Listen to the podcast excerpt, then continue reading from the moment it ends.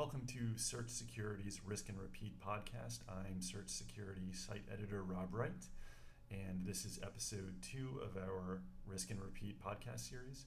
This, uh, truth be told, it's actually part of episode one because we talked about a number of issues in that first podcast, Peter and I, and it just went a little long, so we decided to cut it in half. And here is all the stuff that we talked about but did not get to, including some stuff on Craig Wright's claim to be Bitcoin creator Satoshi Nakamoto and what that means and uh, what it means for, for Bitcoin, what it means for cryptocurrency, uh, why he was able to fool so many people with uh, his claims that he was the real Bitcoin creator. We also talk about the uh, latest goings on with the Tesla Crypt ransomware. And Peter and I also discuss some interesting uh, uh, interviews that we did recently with some uh, security folks and talk about some trends and stuff that we've uh, uh, been writing about lately. And uh, without further ado, let's get to the podcast. I wanted to talk about Bitcoin because we, I am fascinated by this, and it's not a security story per se. It's not, but it deals with crypto uh, uh, encryption, crypto, cryptography, and, and I'm, I'm fascinated as to what's going on with with how Bitcoin is used and and what Bitcoin is used by a lot of people for, which we're going to get into in a second, uh, cybercrime. So, um, so to, just to recap, Craig Wright, uh, crypto expert, entrepreneur, came out uh, a couple weeks ago and and said, uh, "Hey, hey, everybody, I'm I'm uh, I've been hiding it, uh, but now I'm um, I'm going to say it loud and proud. I'm I'm Bitcoin founder uh, Satoshi Nakamoto, and uh, here's the proof. And to make a long story short, Peter, if you want to take it from here, the the proof was there was no proof. Well, right. The the proof the the the proof that the people in the know were clamoring for. Yes. The whole way through, and since then and before then if you are Satoshi, then you should have access to the keys that Satoshi used to sign. Yes. The first blocks and exactly. and whatever else that he signed that we can prove.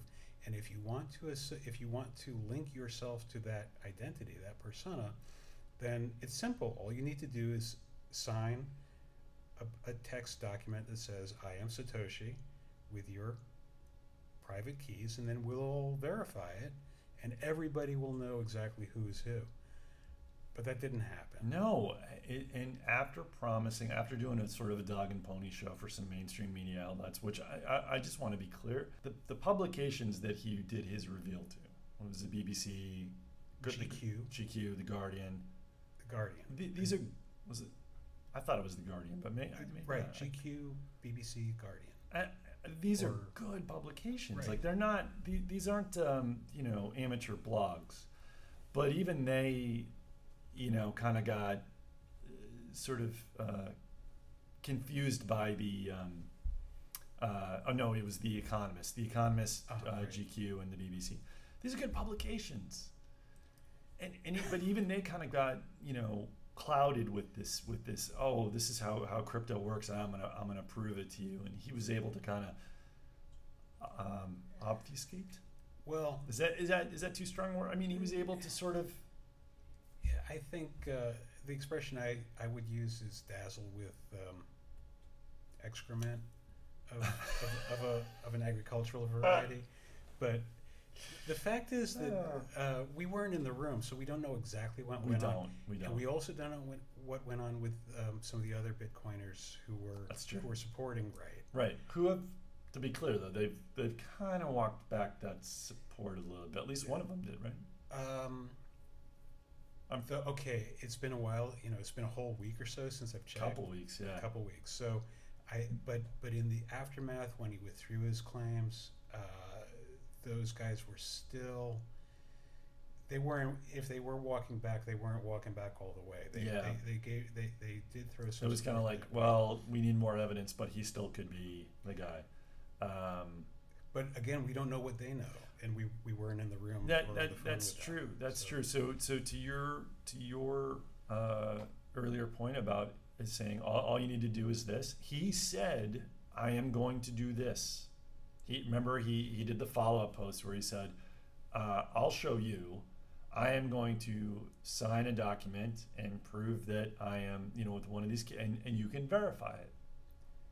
And a couple days later, he shut down his blog with a little message that said, uh, Yeah, no, not going to do it. Uh, quote, I believed that I could put years of anonymity and hiding behind me, but as the events of this week unfolded and I prepared to publish the proof of access to the earliest keys, I broke. He, Peter, he broke. He broke. Uh, quote, I do not have the courage. I cannot. So dramatic. So dramatic. Well, okay, I know that you don't believe in in, in this kind of thing. You could say well, I'm a cynic. I'm a skepticist. Skept, skeptic. skeptic. Skeptic. Skeptic. Skeptical. Skept. I'm a skeptic. Well, but and and I'm skeptical too because if he did have proof, he could have so easily used it. So, which raises all other kind of you know we can speculate all we want, and Sure. I think that's part of the part of the reason that I don't want to know the answer is Oh. because I like I like to think that there's mysterious things that are going on. You like the The- mystery. I do like a mystery, but the the the problem I think the thing the thing about Satoshi and Bitcoin, a lot of people have turned the Satoshi persona into a myth. It's a it, it's yes. you know some of the coverage referred to it to that person as semi mythical uh, or semi legendary, and we. You know, when we have some mythological characters, we like to in, imbue them with heroic features and heroic uh, attributes. So when we get this guy Craig Wright, who looks, you know, we've seen the pictures of him, or maybe not everybody has, but I, but he's he's used a picture of himself in a tuxedo Yeah. in evening wear, Mm. and he's he's very, you know, to me it's a very tragic story. There's a lot of hubris and there's all this, you know, Greek tragedy stuff going on, but at the end of the day, does it other than the ownership of that 100 million bitcoin 100 100 It's 10,000. over. It's a lot. it's Yeah. a lot i think it was uh, that first big block but Yes. i i believe that that that those bitcoin will never move Re- wow. Okay. So now we're getting into it. Well- uh, okay you've heard this before from me i think whoever owns the key probably lost them oh. and and which makes it even juicier as a tragedy if i was craig wright yeah. and I'd lo- and I actually was Satoshi, Yeah. and I'd lost the keys because I left them in the car and somebody took them, or they got you know thrown away somehow because the baby spit up on him or something. Yeah. Yeah. Uh, that would be that's pretty hardcore tragedy. Yeah. How do you wear that? yeah, and Not do- well. and and and if you're somebody who's very built built up on in his own mind of, of his own value, uh, it becomes even harder to admit that you've made a mistake. I I think. I I love this theory. You know I love this theory. Because it to me it makes sense uh, why we haven't seen this person um, come forward, confirm who they are, and sort of take ownership of that sizable amount of uh, of Bitcoin. Uh, may I present an alternate theory?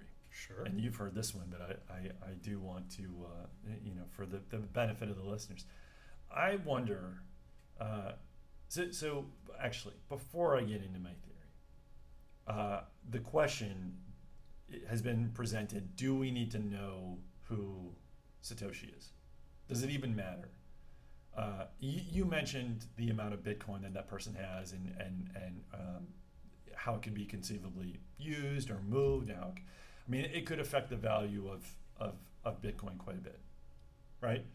Uh, I think we need to know, and there was a there was a really good piece in the uh, New Yorker um, not too long ago from uh, Adrian Chen about why we need to know who Satoshi Nakamoto is, and um, I, I think I, I would like to know who this person is. I think we need to know who this person is because they control a lot of the Bitcoin and because they're the person. behind- But can you imagine if it, this person was like a, uh, if they had some type of shady or criminal history, if they were a black hat, if they were some type of uh, uh, uh, Russian or Middle Eastern uh, uh, black hat, and that would kill this.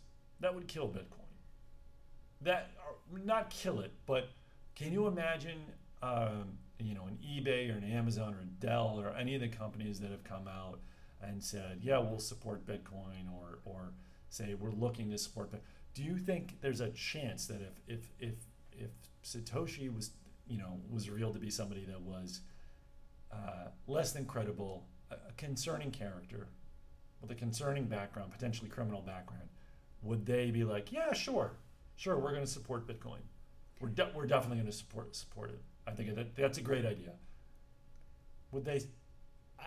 I okay, so you're asking if if Satoshi turns out to be the head of uh, Russian cyber mafia, Yeah, or or APT one, or not even that bad. Just But- somebody who's got somebody who's got a, somebody who's less than credible. Somebody Some- who's got some, and, and I don't mean like oh they uh, you know they they.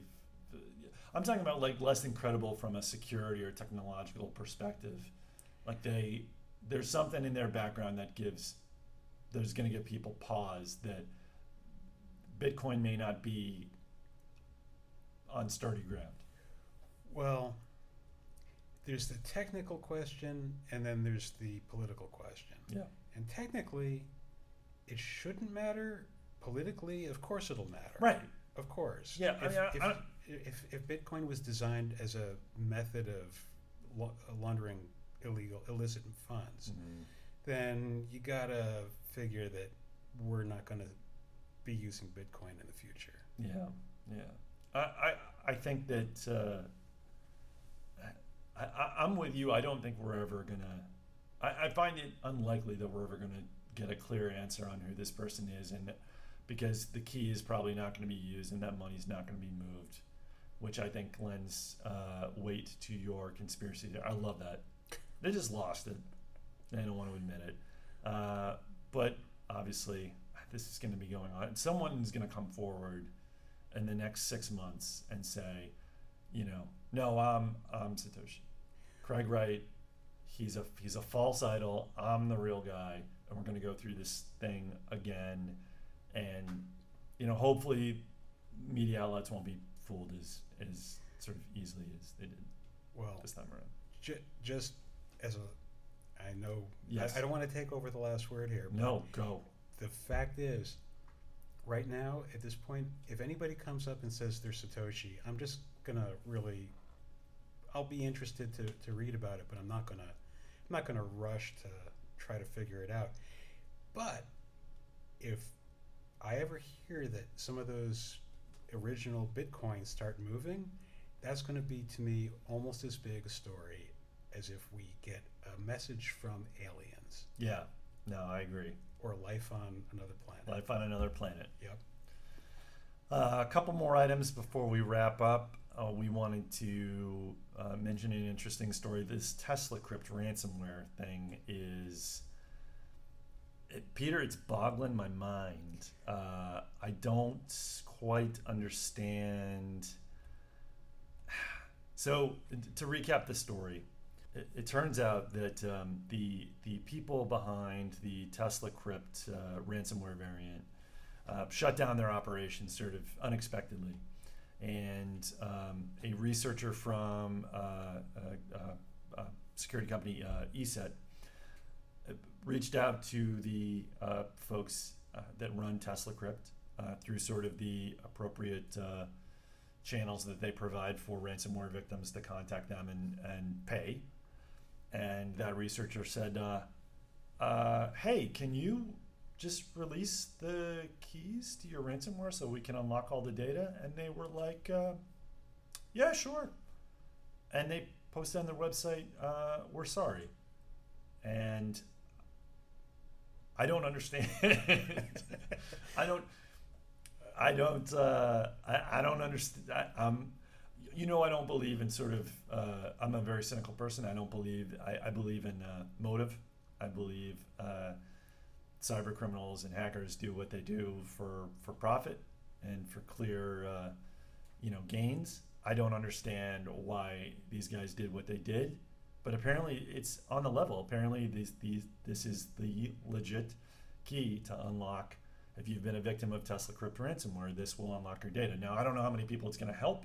I don't know how many people have already paid. I don't know how many people have said, I'm just going to reformat the drive. I, I don't know. I don't know how many people were sitting there waiting patiently um, uh, for weeks and maybe even months saying, well, you know, maybe there'll be a break in the case and maybe they'll figure out how to crack this crypto.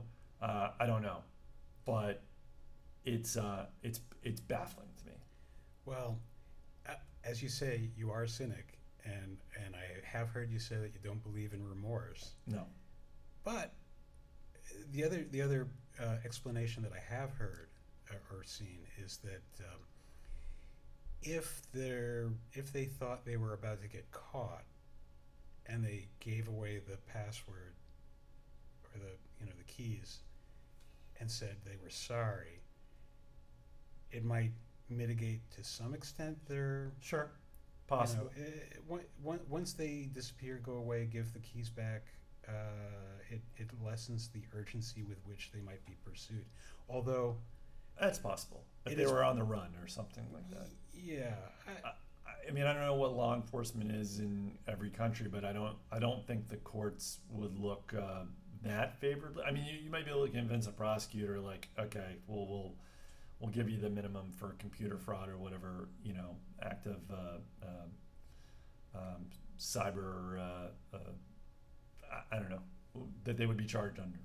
Uh, but I don't think that the, the act of releasing the key is somehow going to knock it down from like one type of crime to another. I think that they're they're in hot water either way. True, but you got to also figure. I mean, we just had a hearing. Justice, uh, the Senate Justice uh, Committee yeah, had a right. hearing on ransomware this week, mm-hmm. and uh, they're getting it's been getting a lot of attention, and I suspect maybe there's some factor of it's okay to go after big companies that have insurance or deep pockets, but when you start going after little old ladies with their pictures of their grandchildren, it might not be quite as easy to let slide or um, uh, come to a come to some kind of an agreement on. Yeah. Uh, but yeah, this is another one where I will certainly want to see what happens, if anything. I, I have a I have a theory. Yes. Would you like to hear? I, it's the only thing I want. My, so I don't believe in the I'm sorry or we're sorry. I don't believe, and you know, we we our our, our uh, senior reporter Michael Heller wrote a story on this and, and reached out to some folks who were equally sort of confounded by uh, this this turn of events with Tesla Crypt and you know a couple people said you know maybe it's I guess it's possible that they had a crisis of conf- uh, conscience. I guess that they really were sorry and, and, and they felt like they needed to do this to avoid sort of legal issues in case the uh, the law you know law enforcement was closing in. But I, I don't I don't believe that just doesn't seem like what a hacker or a cyber criminal would do, right? It doesn't seem like to me that somebody would turn around and say, "Oh yeah, we're sorry. Like we we've been doing this, we've been running this ransomware campaign, and and we woke up one day in a cold sweat and and said, uh, we we gotta we gotta change our evil ways. I, I don't I don't buy that. What I do buy, um, I think it was was uh, uh, one of the folks that that Mike uh, talked with. Um, I think it was yeah, Michael Taylor of Rook Security said um, that it's it, you know it's possible that they could have. It, it might have been a, a crisis of conscience. But more to the point, he said it's, it's possible that this was done in error and that the master key was not intended to be released, or that there's an internal conflict within the Tesla Crypt team wherein a member decided to undermine their revenue stream. End quote. Now that is interesting. Like there may be somebody within the group that uh, might not have been totally a totally committed black hat. Maybe they infiltrated that that group, and for the sole purpose of disrupting it that is interesting. And then they turn around and they say to cover their trucks, "Hey, we're sorry. Uh, here's the key. Um, you know, no harm, no foul. I don't know, but yeah, I don't buy the. I don't buy the, the the apology. No, Okay. no, I don't. I, I you know me. I, I thought I was like, there, there's got to be an angle to this. There's got to be a long con. Are we sure this key is is is actually unlocking it? Are we sure that they're not trying to do something else? They're not trying to. Uh, and but it, so far it seems legit. Like Well, I mean, they did run the business pretty, pretty well. You got to figure, and if if somebody who's involved with that wants to go white hat all of a sudden, Yeah. they might want to, they might want to clean up their, their their resume a little bit and Yeah. uh, and come forward. I, it's fair. But yeah, that's another another one of these mysteries. That's part of uh, why this whole field is so interesting. There's so many secrets. It, and it's just weird because you you rarely, and and sort of going back to the original uh, point at the top of this uh, episode where I talked about all the things that the infosec industry is, is doing wrong. One of the things I want to concentrate on in a, a future episode or episodes is is everything that the cyber criminals and the hackers are doing right.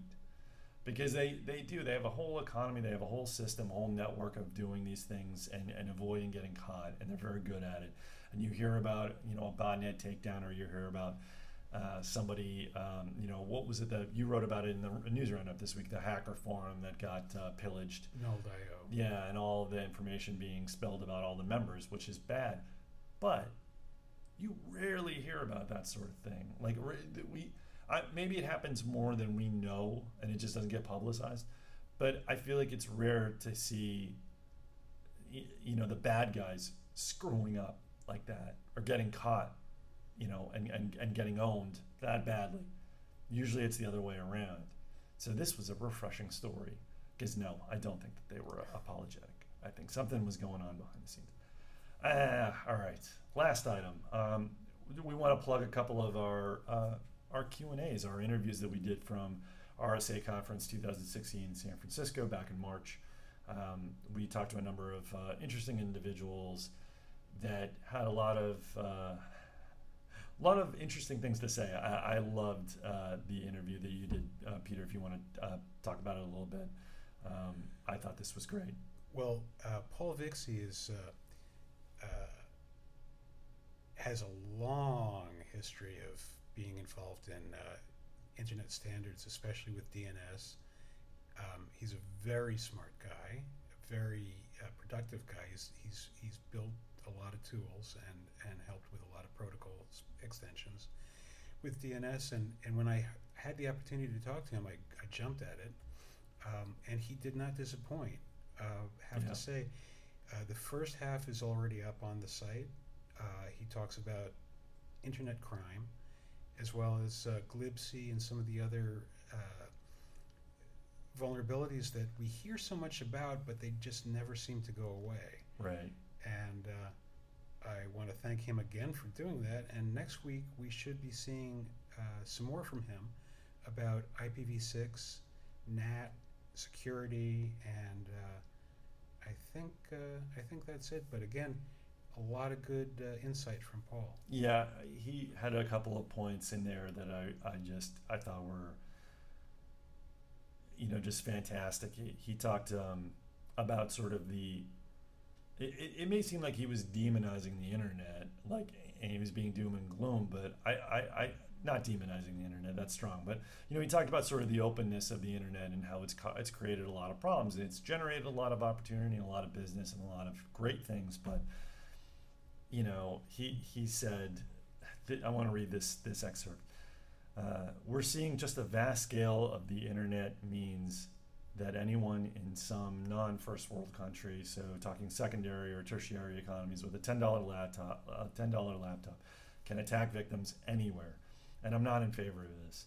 I think that the internet has created a lot of wealth. It's given a lot of productive people ways to create a lot of wealth, but it has unfortunately also put the world's wealth more at risk to criminals than it has been ever in the history of humanity.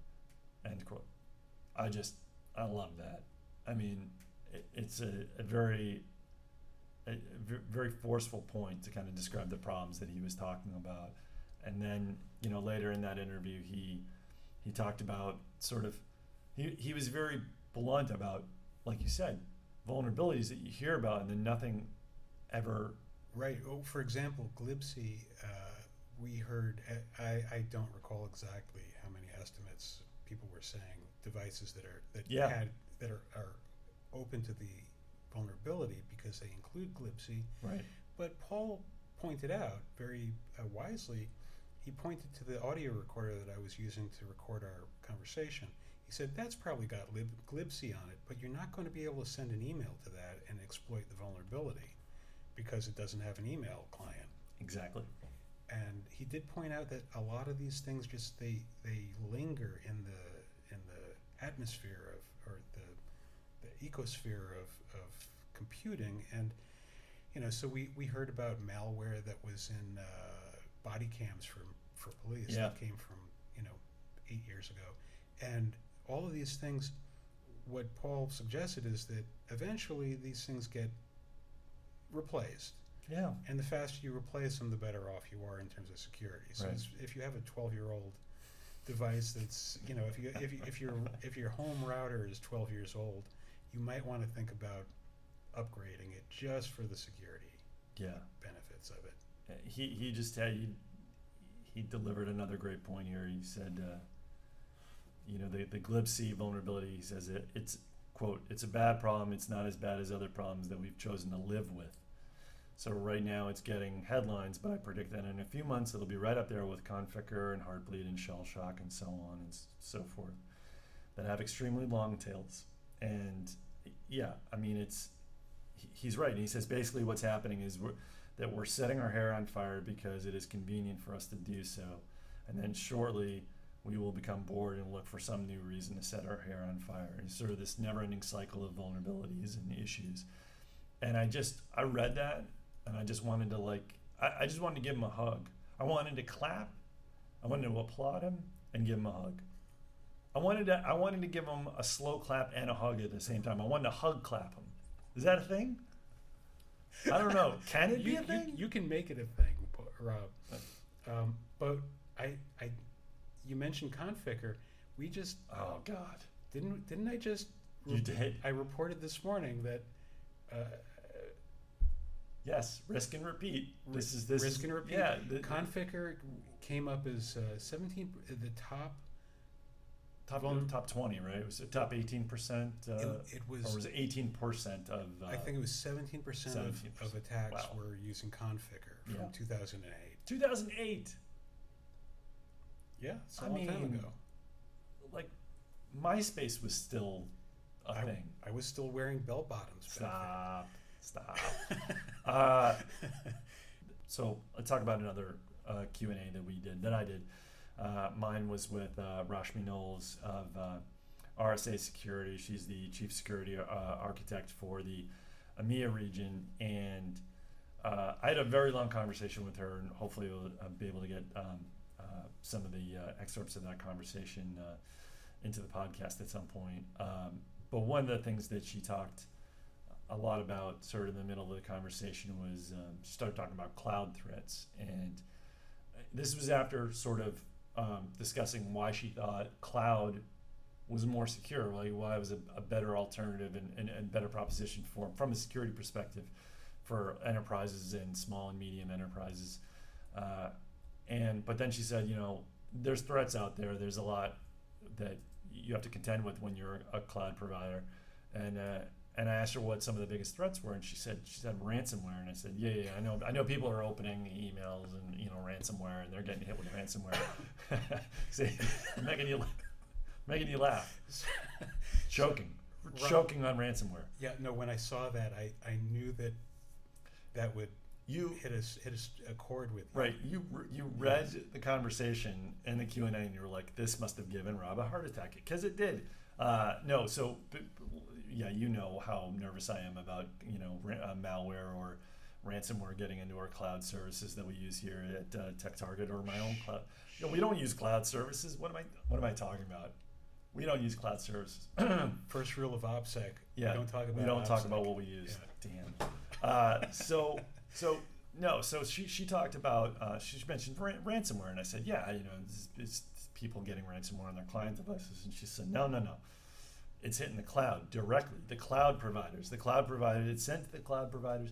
It gets into the cloud providers infrastructure, and then it tries to make its way into the individual accounts that are on that cloud service.